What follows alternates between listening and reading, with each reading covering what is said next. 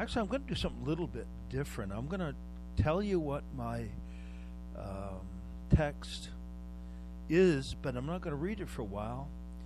Um, and it's Genesis six, thirteen through twenty-two. Uh, we understand the days of Noah. Uh, again, I'm not going to go to a typical, as it was in the day of Noah, so shall it be in the Son of Man, at the coming of the Son of Man, speaking of all the woes. We can see them quite clearly. Uh, had the a piano technician come out for the last time, and he actually soldered some stuff into our board to restore it. Um, we were able to use it because he taught us how to bypass um, the time and out. Um, but yet he fixed it. But his name is Pepe. I want you to be to be praying for Pepe. And uh, we got talking about Israel. His wife's a Jew. And, and you know, and she's so sorrowful about how many people in the world now are rising up and hating Jews. You saw what happened in our national, in our nation's capital yesterday, with hundreds of thousands of of uh, a, a pro.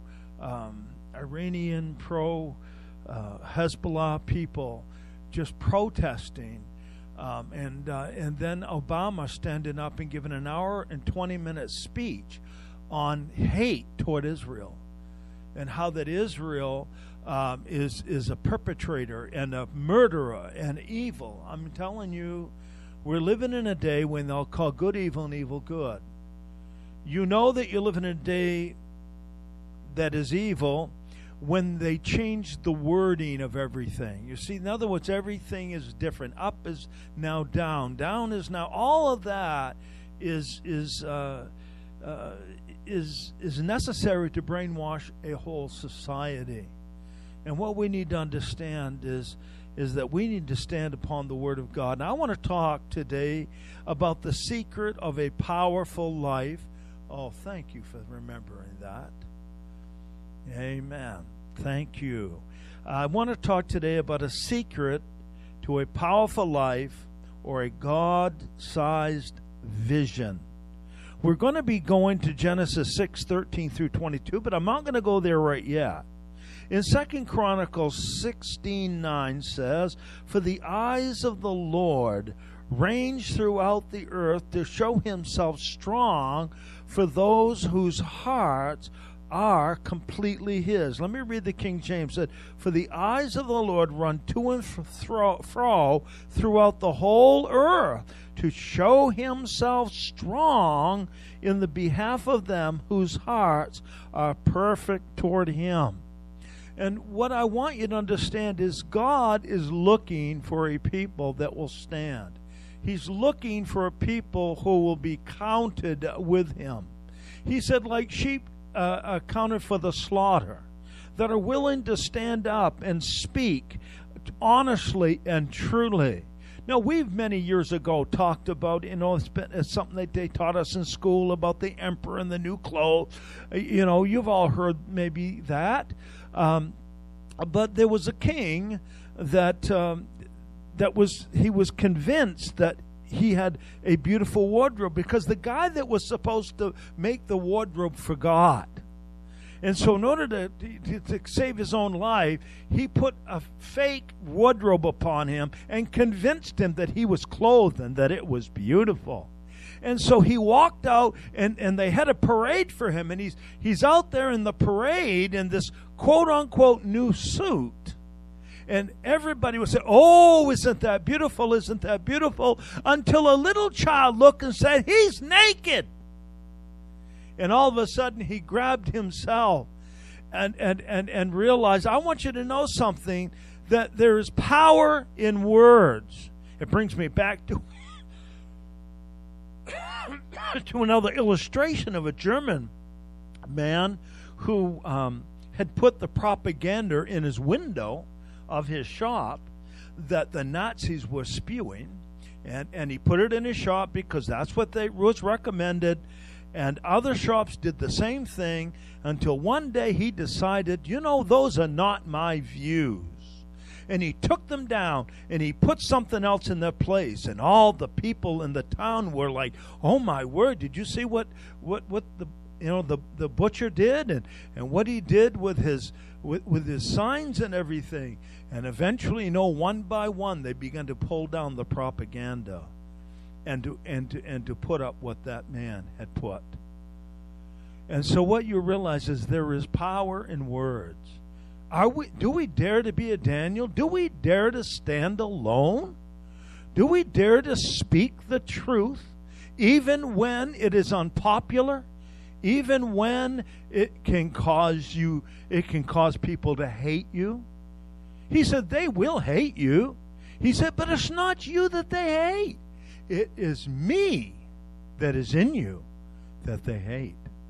But God is calling us in this last day to continue to stand in the truth of the Word of God. I think of, and I spoke a little bit last week about Hanani, the seer, and and uh, he came to Asa, the king of Judah, and said unto him, because thou hast relied on the king of Syria, and not relied on the Lord thy God, you shall be in wars. You, you see what I'm saying? Because we've not relied on the Word of God. He said, you will. So we need to understand, uh, do I have a God-sized vision? Or are we like Asa? Are we reliant on self or others? And I'll tell you this right now, I believe it's a lonely walk.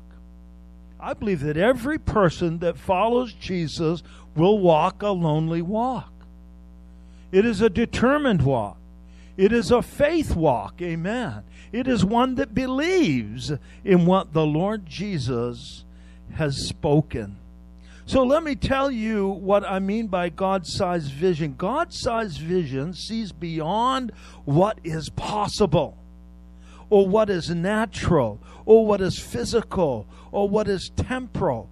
God-sized vision relies on the power of God to achieve the unthinkable, to harness the spiritual, to touch the untouchable, and to affect the eternal. I want to say those words again. God-sized vision relies on the power of God to achieve the unthinkable, harness the spiritual, touch the untouchable, and to affect the eternal.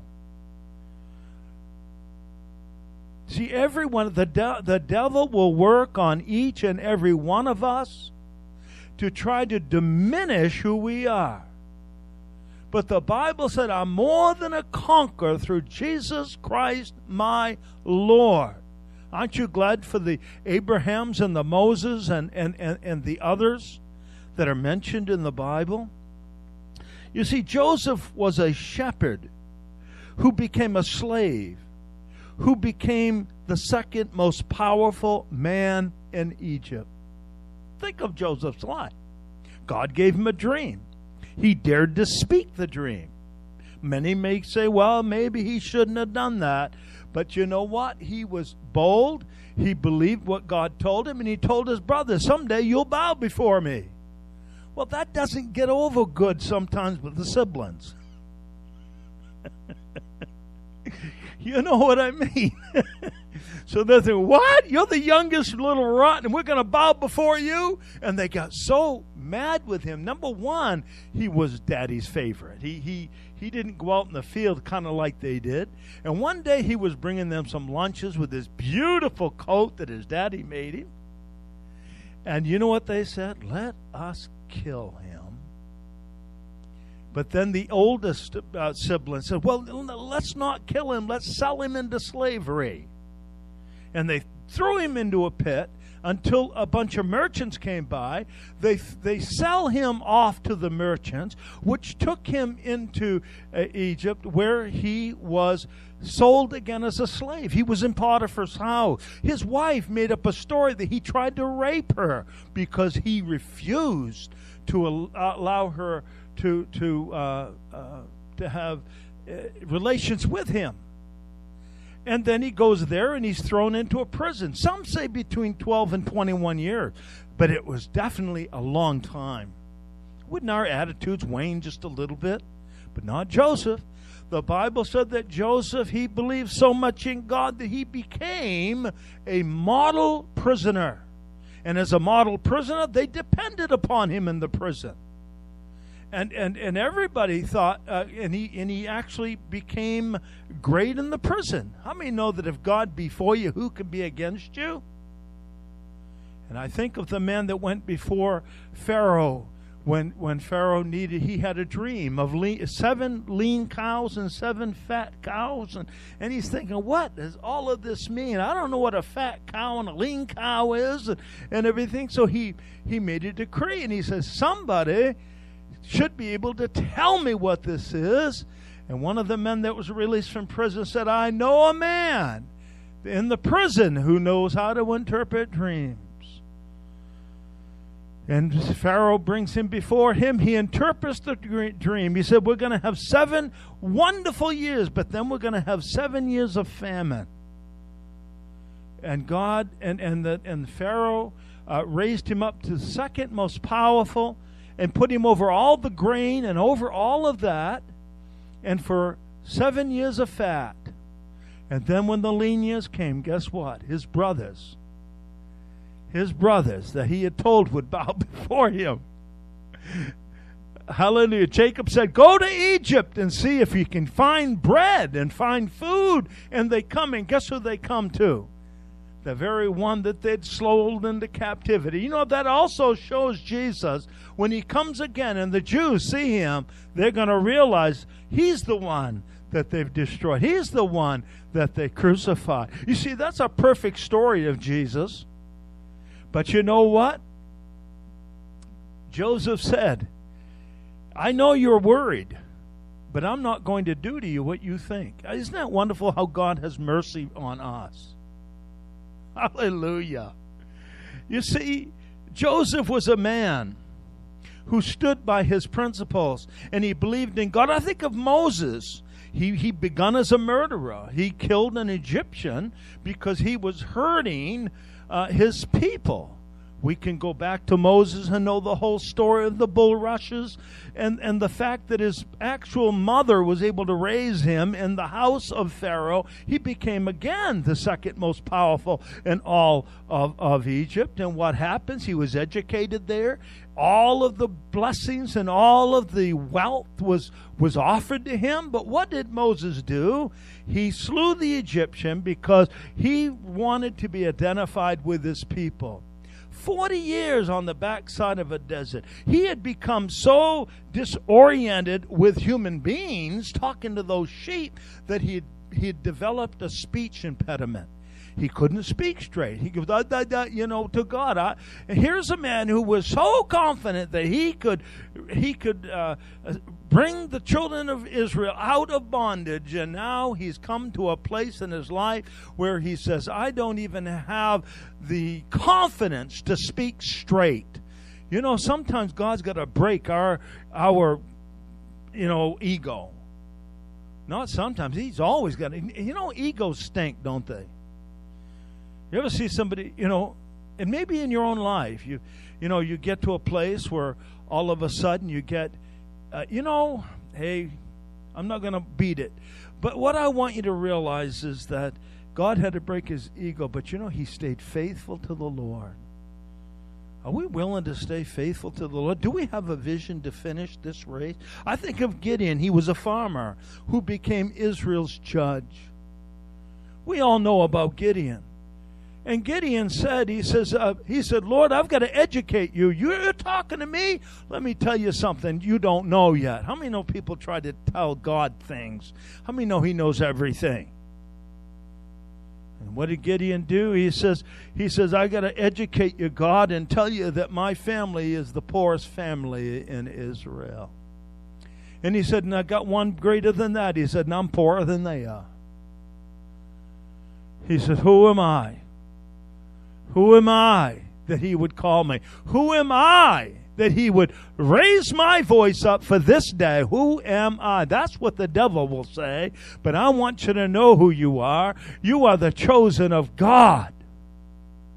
Each and every one of you are empowered by God. And Gideon was believed God, and, and, and he tried to construct an army out of a few thousand. And God said, you got too many. And he whittled it down to three hundred to go against an army that was as large as the sands of the sea. And God said, I want you to do exactly as I told you. And as Gideon believed, he believed, number one, he had to hear, and then he had to believe what he heard. And they overcame that army, and that army turned on each other and slew each other. And Gideon, through the power of God, got the victory. And I think of David the shepherd, who was hid in the field by Jesse his father. When he was told to bring out his sons, he brought all of his sons out, but he didn't bring Jesse out. Many people speculate that maybe uh, that son, and I think some have kind of looked at the genealogy on it and said that that uh, that uh, David was born uh, out of a, a, another relationship. And that he really wanted to hide. We know sometimes we want to hide, you know, what, you know, our indiscretions. We want to hide the things. But you know, God sees it all. And that's why we have to bring all of it to the altar. We got to bring it all to the altar and say, Lord, nothing is hid from you. But Jesse tried to hide that boy. And all of a sudden, Samuel come to bless each and every son. But the Lord kept saying, no, no, no, no. And then Samuel looked at Jesse and said, don't you have another son? He said, well, yeah, but he's out in the shop. He's out with the sheep. See, he was trying to hide something on God. But you know what? God took his brokenness. He took that boy who was the shortest, the Bible said, of all of his boys. And he said, that's the one. And David was took the mantle, and he believed in God, and he was, and let me tell you this about David, he was faithful in the least.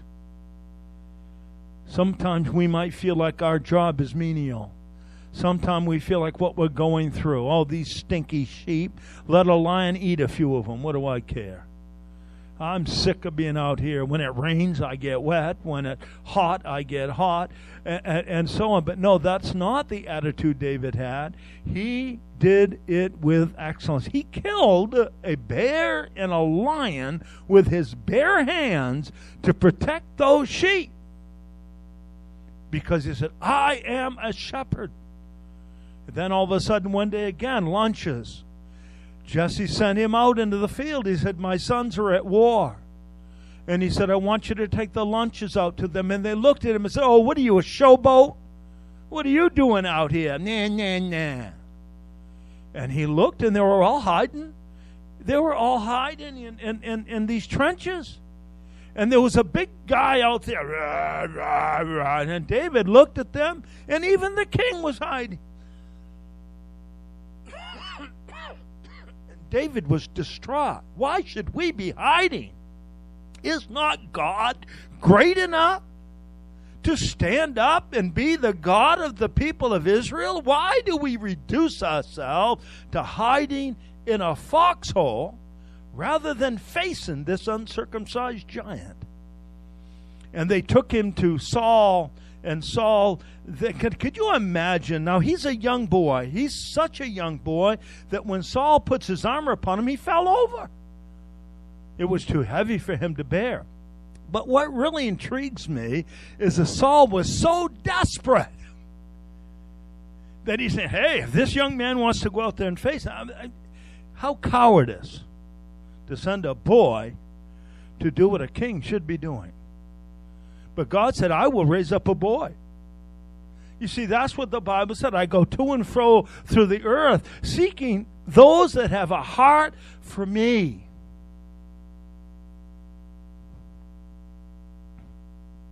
And when David went out on that field, that giant looked at him, and he said, what am I, a dog?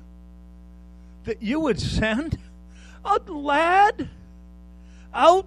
And, and David didn't even have a sword. He didn't have a shield. He didn't have any armor that one would need to be uh, looked at in, in battle as, as, as military. But what he had is what he had, a slingshot. And when that giant Goliath came after him, the Bible said he had five smooth stones. Only needed one. The other was for the other four brothers. But he took that sling and he planted it right between his eyes. And the Bible said it sunk into his forehead. In other words, it must have broke these bones. And the bones being pushed in must have pushed into his brain. And the Bible said he fell. And David ran up and grabbed his sword and killed and cut his head off with his own sword. You see? You see, if you read the Bible and you realize the determination it takes to serve the Lord is, to, is an ability to look at the devil in the face and say, who do you think you are? I think, I think it was D L Moody. Um, I believe it was him, but it was in one of those uh, that we, we, we quote. Yep, D L Moody. We'll stick with him. But, but he woke up one night, and he looked, and the devil was standing at the foot of his bed. And he looks at us, oh, it's just you, and went back to sleep. In other words, you know, I'm not going to fear the enemy. I'm going to stand.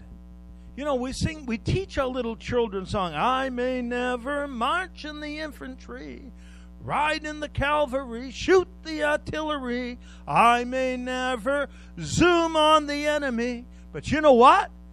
I'm in the Lord's army. Yes, sir.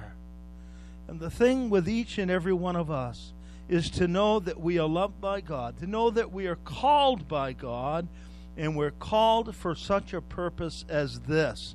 You and I are called into a generation that the Bible said we'll see Jesus.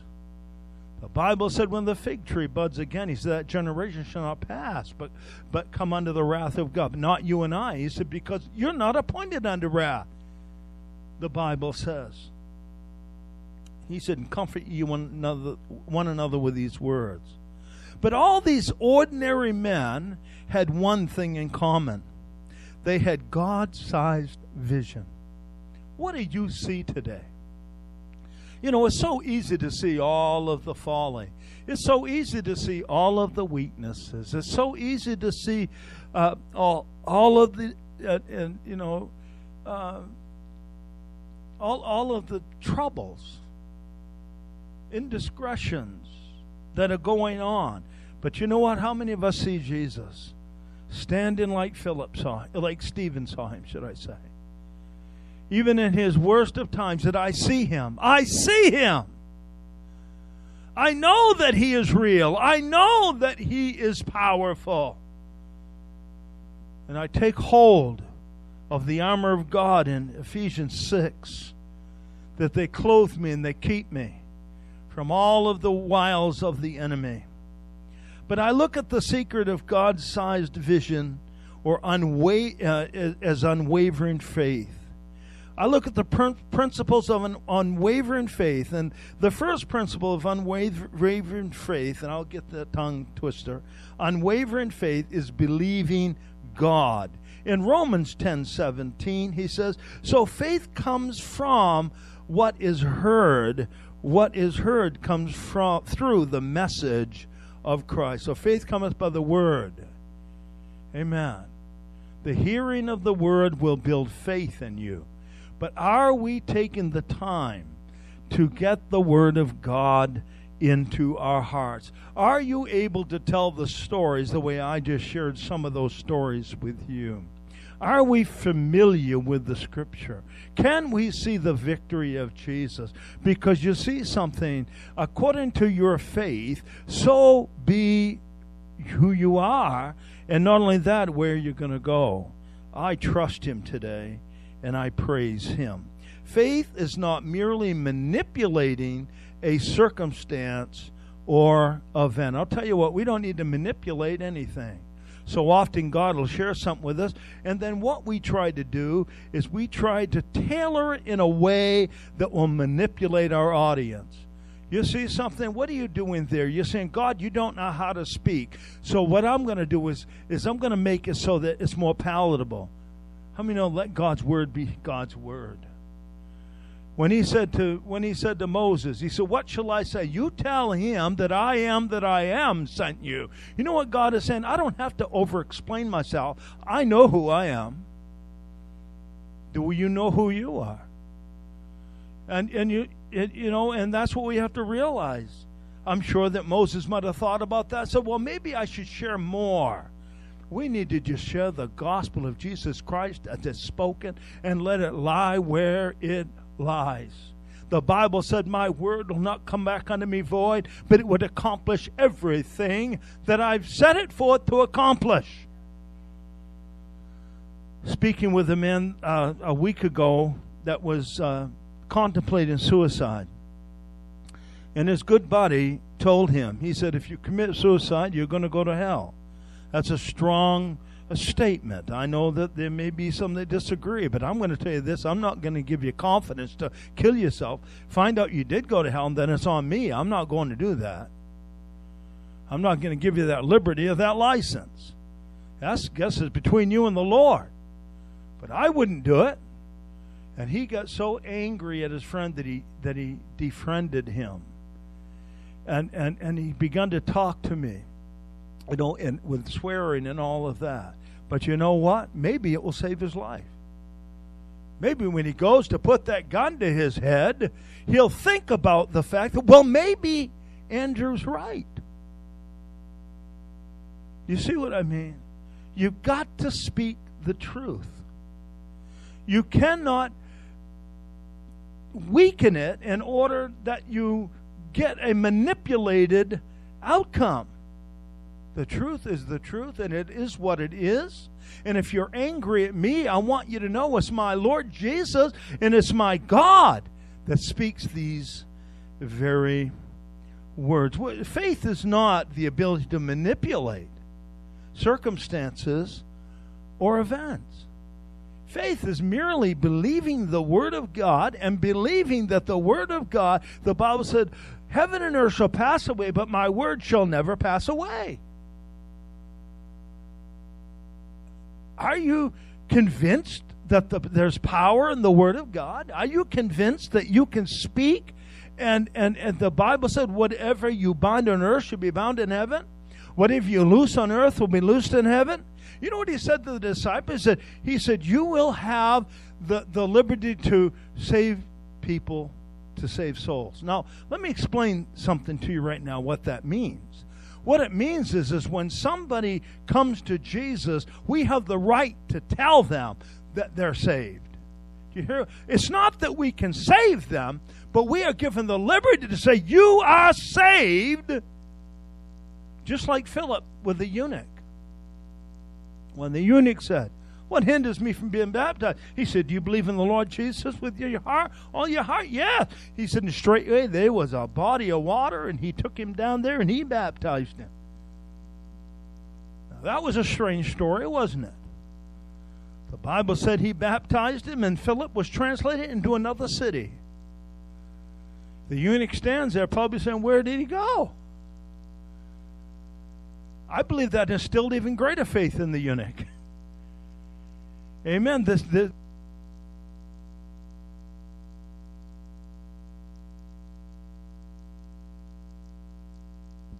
so, so what you realize in that is, and, and I've always said, just to be funny, is, is uh, well, you know, Philip was an evangelist. He's the only evangelist that was actually called an evangelist in the Bible. And and here he was probably figuring, you know what, I could use money from my ministry and all that. Well, this guy, the Ethiopian uh, Jew, was a very rich man. Maybe maybe he'll help my ministry out. God translated him. He said, ah! I never even got a chance to get there. When I just do that as joking. Hallelujah. You know, God is good, isn't he? Faith is when you believe what God tells you. And you build upon that. Faith is when you believe what God tells you and you build upon that. Faith is the ability to step out into what seems unsure and know that it is sure. Faith is the ability to trust the Lord. I'll give you an example. Several years, uh, uh, uh, several years ago, uh, Deborah and I were called to full-time ministry. God opened the door. You've heard me say this before. Uh, um, you know, to, to step in by faith. That was to give up my job as a machinist, all the benefits that I had with that, and to step into something that I had never experienced before. The man that called us and offered us the position said, okay, I'm going to give you and your wife this, and then I'll call you back in another day or two. I looked at Deborah and she says, why do we need him to call back? We already know what God's called us to do. And immediately we said, yes, we'll go. And we went to a church in a, a, a hundred miles away in Pittsfield, Maine. And that was thirty, thirty-five years, about thirty-five years ago. And, uh, and I just thank God. That was in nineteen eighty-nine. And and I thank God that we had the faith to step out. And I'll tell you something about Deborah and I. We didn't have a T V then.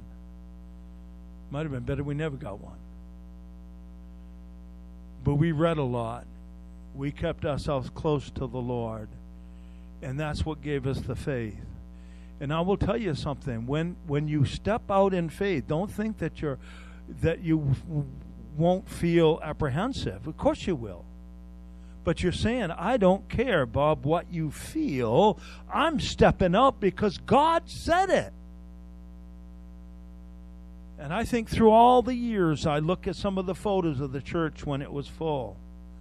I think of all the people, you know, that, that have been here, and I believe that it'll happen again. I believe it may come through some kind of a circumstance. I don't know. But if it's just us, we'll have a great time, won't we? Remember Noah had eight family members, though he preached one hundred twenty years. And he built that boat for that long. In Isaiah, I want to go to Deuteronomy if I could. I want to read verses eight, uh, seven through sixteen real quick. Thank you, Lord.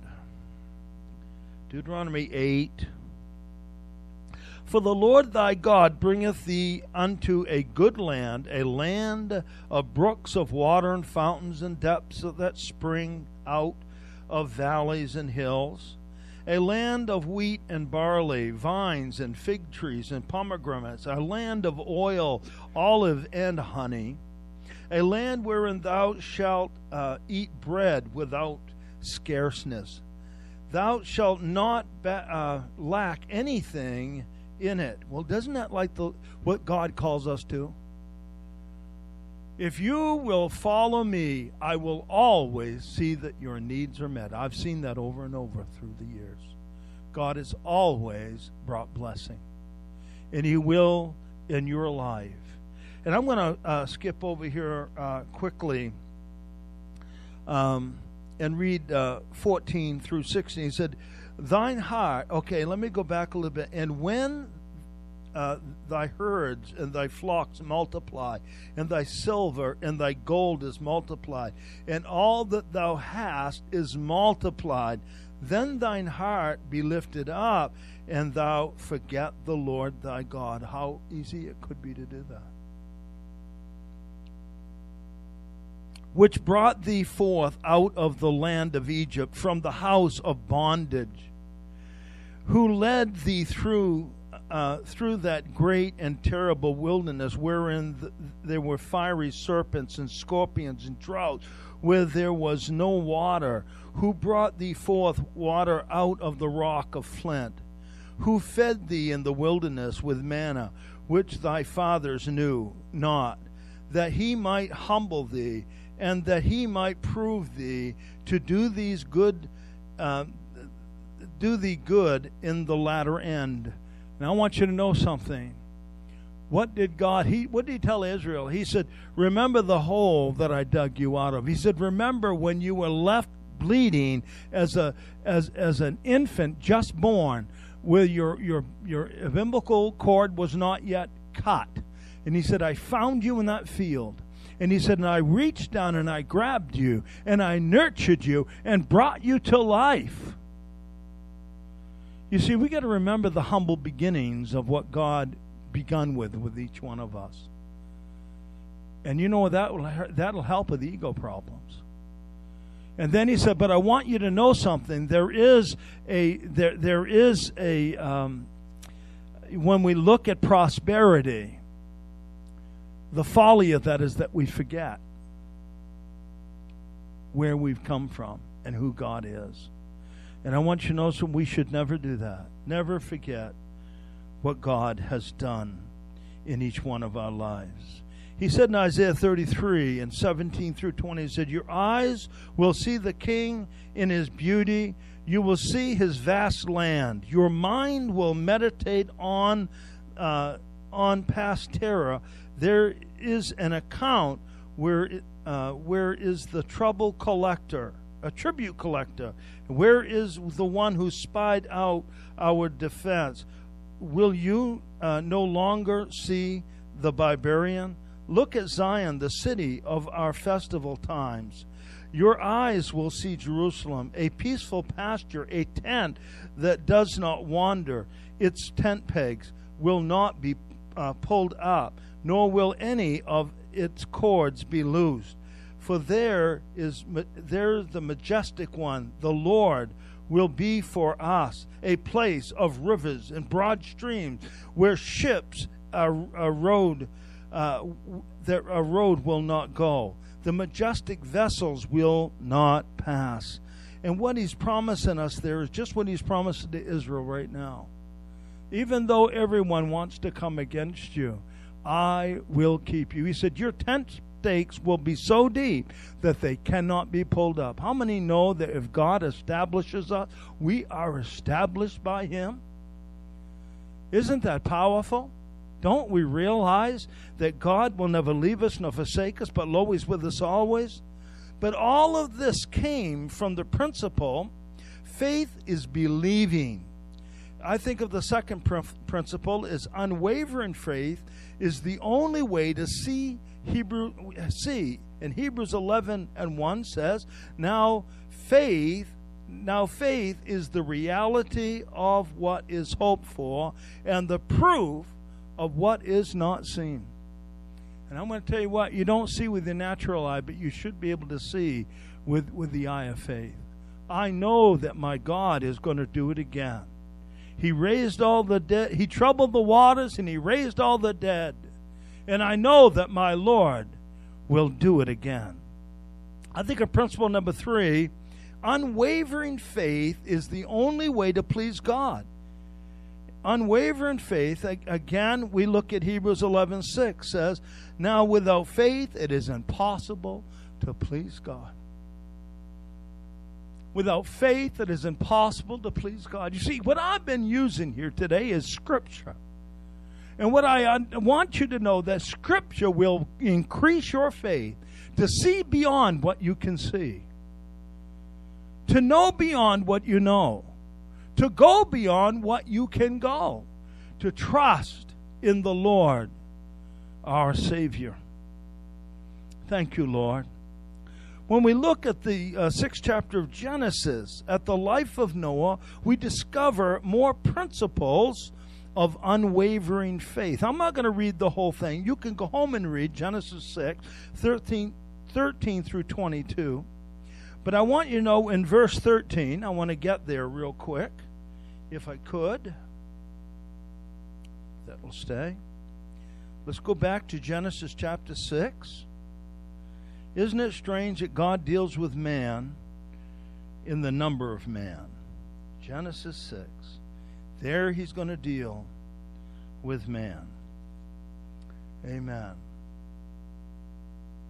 Thank you, Lord. And in, in, in verse thirteen, he says this. He said, and God said unto Noah, the end of all flesh is come before me, For the earth is filled with violence uh, through them. And behold, I will destroy them with the earth. I want you to know something. God's going to do something else here. We better believe it. We better prepare for it. We know that he said there'd be five foolish virgins and five wise virgins. And so what, what he's saying here to Noah is, you better prepare for it. You better realize that it is real and what you're going to go through. You see, we need to have faith to believe that. Number one, listening to God involves a daily scripture reading or hearing the word of God.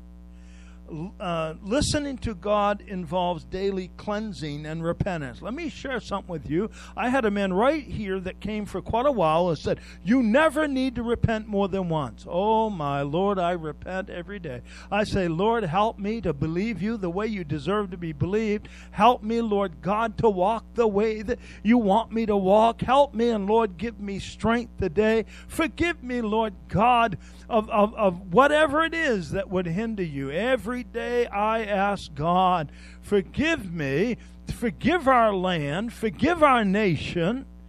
Amen. What did Daniel do when he said about Israel? He said, forgive us. You see what I'm saying? We don't want to become so pious that it's them. Millions of babies have been murdered in the womb in this country. Forgive us, Lord. For, for, for the blood that flows down the streets. Forgive us, Lord, of the indiscretion. And, and, and forgive us of how our schools have become so corrupt and in, in corrupting our children. Forgive us, Lord, for, for, for, the, for the murderous spirits that we're seeing in this country. Forgive us, Lord.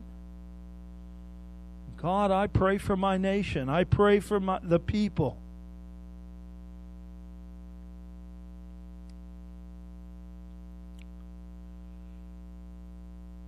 A person of unwavering faith says, I am in this for the long haul.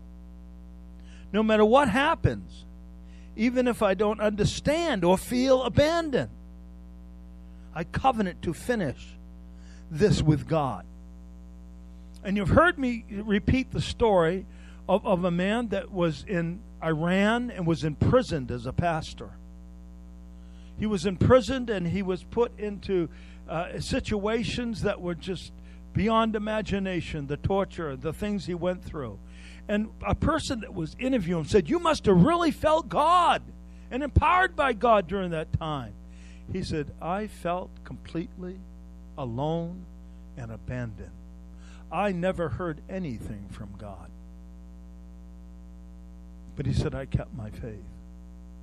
I kept. You see, sometimes we, our faith is determined by what we feel rather than what we know. You know, we love that. I feel good. I feel good. Well, well, feelings. I, I like that. Good feelings are, are are a little spike between two troubles. So, so we realize that that that feelings. We don't go by emotion. We don't go by feelings. You know, that's what, you know, a psychic will say, oh, I feel, I feel. And, and, of course, we know that they're all imposters that steal people's money. So that's what the devil does. Unwavering faith trusts in God. We can look at eighteen and nineteen of our text in Genesis six.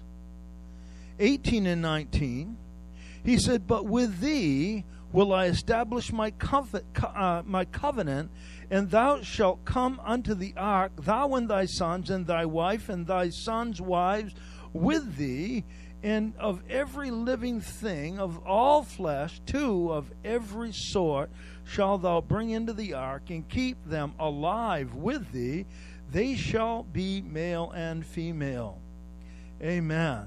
So what we realize here is that God gave them him specific instructions, the way they built the ark, about nine hundred feet long, uh, ninety feet wide, fifty feet tall.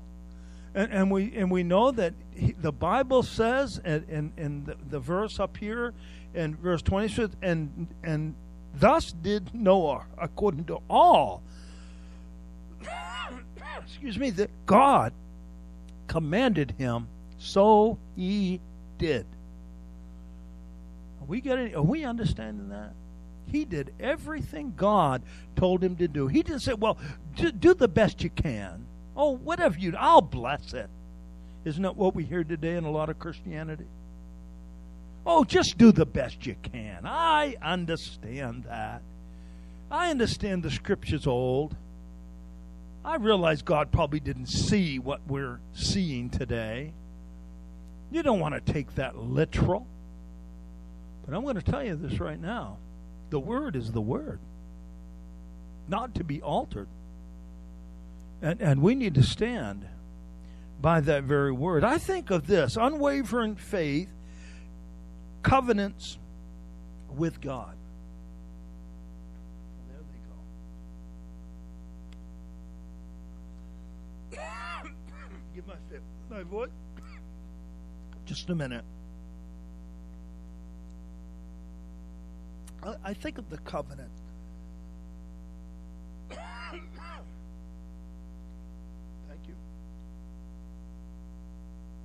I'm getting older. My voice isn't as strong as it used to be. I wear it out. But I'd rather wear it out for Jesus. But what you realize, when you look at the covenants, you see the Adamic covenant. Then you see the Noahic covenant. It's the second time. And then the, the Abrahamic covenant, Mosaic covenant, the Davidic covenant, and then the covenant of Christ. But when we look at this, what we see in this covenant, isn't it strange? It said, as it was in the day of Noah. And then, what covenant has the devil stolen lately? What one is it? It's not the Adamic. It's none of. It's the Noahic covenant. It's the rainbow. It's the rainbow. That was the Noahic covenant. And so, what we realize by that is we're seeing. God said, as it wasn't there, Noah, using Noah, and guess what the devil does? He tries to steal the covenant that God made with Noah, and that is the rainbow. Not by coincidence, I'm going to tell you that. Not by coincidence. Can you imagine God's word way back then being fulfilled today, the day that we live in? But we realize, too, that unwavering faith trusts in God. And we saw that in eighteen and nineteen. For personal safe, safety, we have to understand, do we believe that God has given us personal safety? Do we believe that God is with us today? Do we believe that He doesn't leave us? We don't have to be troubled. We should never be troubled by the news. We should never be troubled by what's going on in Israel. We should never be troubled about what's going on with Ukraine. We should never be troubled because God said these things must come. But He said, I want you to look up like Stephen did. I want you to look upon the face of Jesus and know that He loves you. He's covenanted with you and He'll keep you.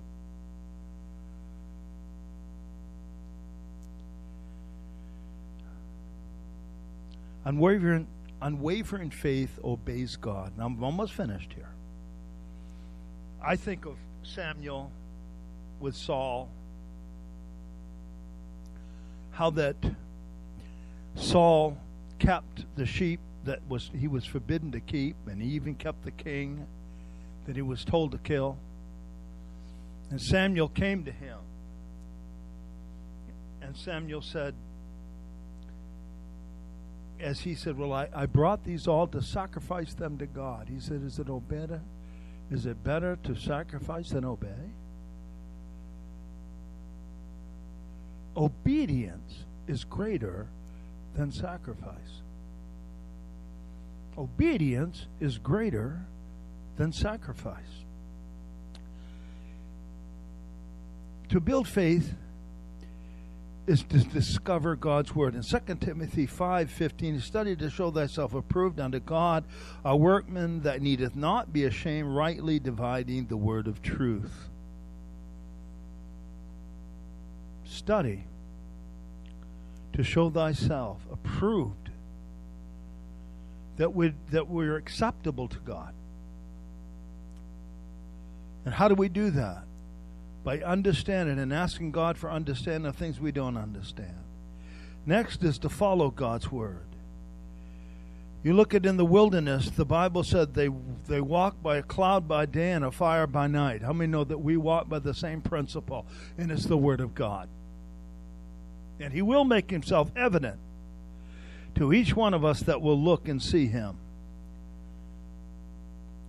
Exercise in our faith. Acts twenty-four sixteen. He said, exercise myself to always have good a good conscience, void of offense toward God and man. You know, that takes it takes exercise to do that. To always have a good conscience to God and to man. Another place here, he says in First Timothy uh, four seven, he said, and exercise rather unto God godliness. Exercise rather unto godliness. There it is. Exercise rather unto godliness. He said, avoiding foolish fables and, and all the, the foolishness that they have, but exercise faithfulness to God, or, or to godliness, to trust him and to go and, and to stand with him. And then another one, let me go back to James two. Find your place in service. James two, uh, seventeen and eighteen says, in the same way, faith, if it does, if it doesn't have works, is dead by itself. But someone will say, you have faith, and I have works. Show me your faith without works, and I'll show you my faith by my work. You know what that means? Each and every one of us are commissioned. Each and every one of us are commissioned. And so it's up to us to say, Lord, what is it today? And I'm going to tell you what, this is people, they think it's so deep. How would I ever know who, what, what I'm to do? Have an ear to hear. Maybe as simple as give somebody a candy bar. You know, when you begin to practice the, that, that, that gentle voice within, it becomes easier to do it. But it's having faith to say, Lord, let me be still and let me hear you and let me exercise that faith. And I'm going to tell you, there are many, many people who have found their life through what some might think of happenstance because they did something. I think of another man who went on a mission field. He didn't want to go. I'll go. I'll be one of them, because they had one cancel. And guess what? I believe it was Barbara's, one of her pastors. And he said, I went. And he said, and here I am today. Now he's already overseas. He's eighty-some years old. And he's over there in the missions. Something got a hold of him. Something got a hold of my life. And, and, and, and led me into, maybe it was a place of discomfort that becomes comfort. But each one of us, if we step out of our security and out of our comfort zone to say, Lord, if that's what you're asking me to do, I will do it. Maybe take the coat off, your coat off, and give it to another. And when you're willing to do that, you might think that's just a little thing. Then after the devil says, you know, they had twenty coats in the closet. The devil. You know they're taking advantage of you. You, you know that, you, you know, and go on and on. And you have to say, I bind that, because, you see, I'd rather listen to my master and do what he calls me to do and not second guess it. And that's what you got to realize. Each and every one of us are called with a purpose. How dynamic the church would be if everybody found their gifting. And I'll tell you what keeps you from the, knowing the gifting is when you keep questioning the voice. When the Lord says, I want you to go and tell that individual that, that God loves them. You go, oh, they already know that. That, you know, I was thinking of a young man who was given a, a, given a testimony, how that um, he uh, he would do these funny things on on um, on YouTube or on Facebook, and he even felt foolish about it. But it was comedy. And all of a sudden, one day, he got a letter from a family who had lost a loved one. They were in grief. They were hurting. And somebody sent that to, to them. And they watched it, and they all laughed. And they sent him a memorable note that said, you know what? Thank you for bringing some, some joy to our great time of grief. You don't know what God can use. But if you'll listen, if you'll hear His voice, He is speaking every day. I've had people come to me and say, well, you know, I've never heard the voice of God. I said, well, why are you here today? Well, I felt like God told me to come. Doesn't that mean you heard something? You see, we dismiss so easily. Well, you know, that's just me. And I'm afraid because it's just me, so many times life escapes us and we don't find the joy of service. When God is in, they're out there. There are people grieving. Yesterday we had a, a throw together in the last minute. Uh, W B C I, the manager there, wanted us to, to, to deal with, with, with compassion and, and those things because of the eighteen that were killed here. And and it was all thrown together. We didn't even know who was going to be on the five minutes before I walked in. But there was, we had um, um, one of our representatives of the state of Maine on the phone. We had a pastor, Assemblies of God pastor from from uh, Bowdoin or someplace like that. And then we had the station manager, and we had uh, Pastor Dan uh, Cousineau, uh, or yeah, Cousineau, which uh, pastors the South Lewiston Baptist Church. All of us got together. Do we have all the answers? No. But we got to be faithful to the Lord. What does it look like? It was even asked. What is it going to look like? How do we do this thing? You know what? We've got to step out by faith and say, Lord God, you're able to do what we cannot do. God, that you would let me be a lighthouse. That you would let me be obedient to your word. To say a kind word to somebody who may be hurting. twenty-five years on pastoral care as M M C. Some of the horrific things that I have been involved in, in, in, in there. I've seen a man with his head taken off by a tire ring. Uh, you know, I can go down lists that, you know, eighteen-year-old girl dying of strep throat. Uh, We can go down, but one of the most memorable ones is a five-year-old boy that died in a fire. And the hospital calls me in. And they say, because the child has not yet had an autopsy, we can't leave her alone with the child. We need a representative to sit with her. I sat with her and that dead child. Well, she looked at him and cried and, and, and stroked his hair. And she'd keep asking, Lord, why? Why? And, you know, I couldn't answer those things. But I was there. You know what I mean? Being there. Just being there can make all of the difference in the world. So don't let the devil beat you up. Don't let him push you by the wayside because he's pushing. But know who you are in Christ. And that you are creatures that are created by Him. And so Noah, he, the Bible said he was so vexed.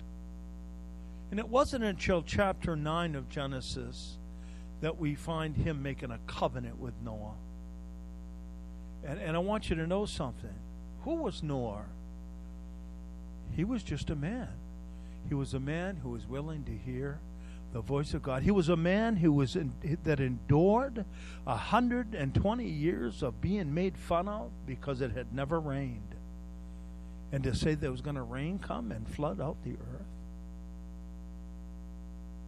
I want you to know the shoes that you stand in are not shoes that haven't been stood in before. But the Bible said God goes throughout the world looking for those who have a heart for him and that will say, I will. Would you all stand with me, please, today?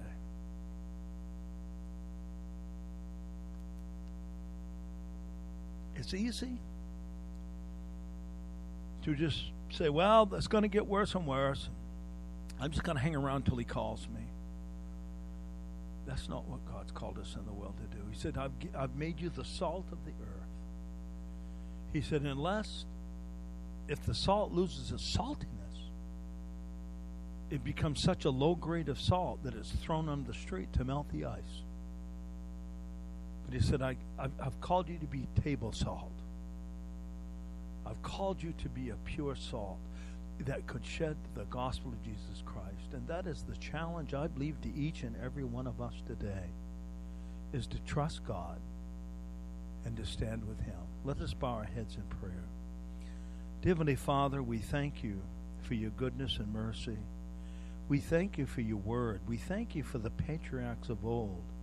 And Lord, how faithful they were, that we can glean from that, Lord, and that we could strengthen ourselves in the word of God, to know that we are called according to your purpose and according to the strength that you give us. And I pray right now in Jesus' name for everyone that's come into this sanctuary, that they would not leave as they've come, but knowing that they are the apple of God's eye. And those out on Facebook and those on YouTube, I pray, Lord, for each one of them, that they would receive this message with courage and faith and would be willing to stand in the in the time that we live. And we ask it all in the name of Jesus Christ our Lord. And everyone said, Amen. And God bless. Thank you.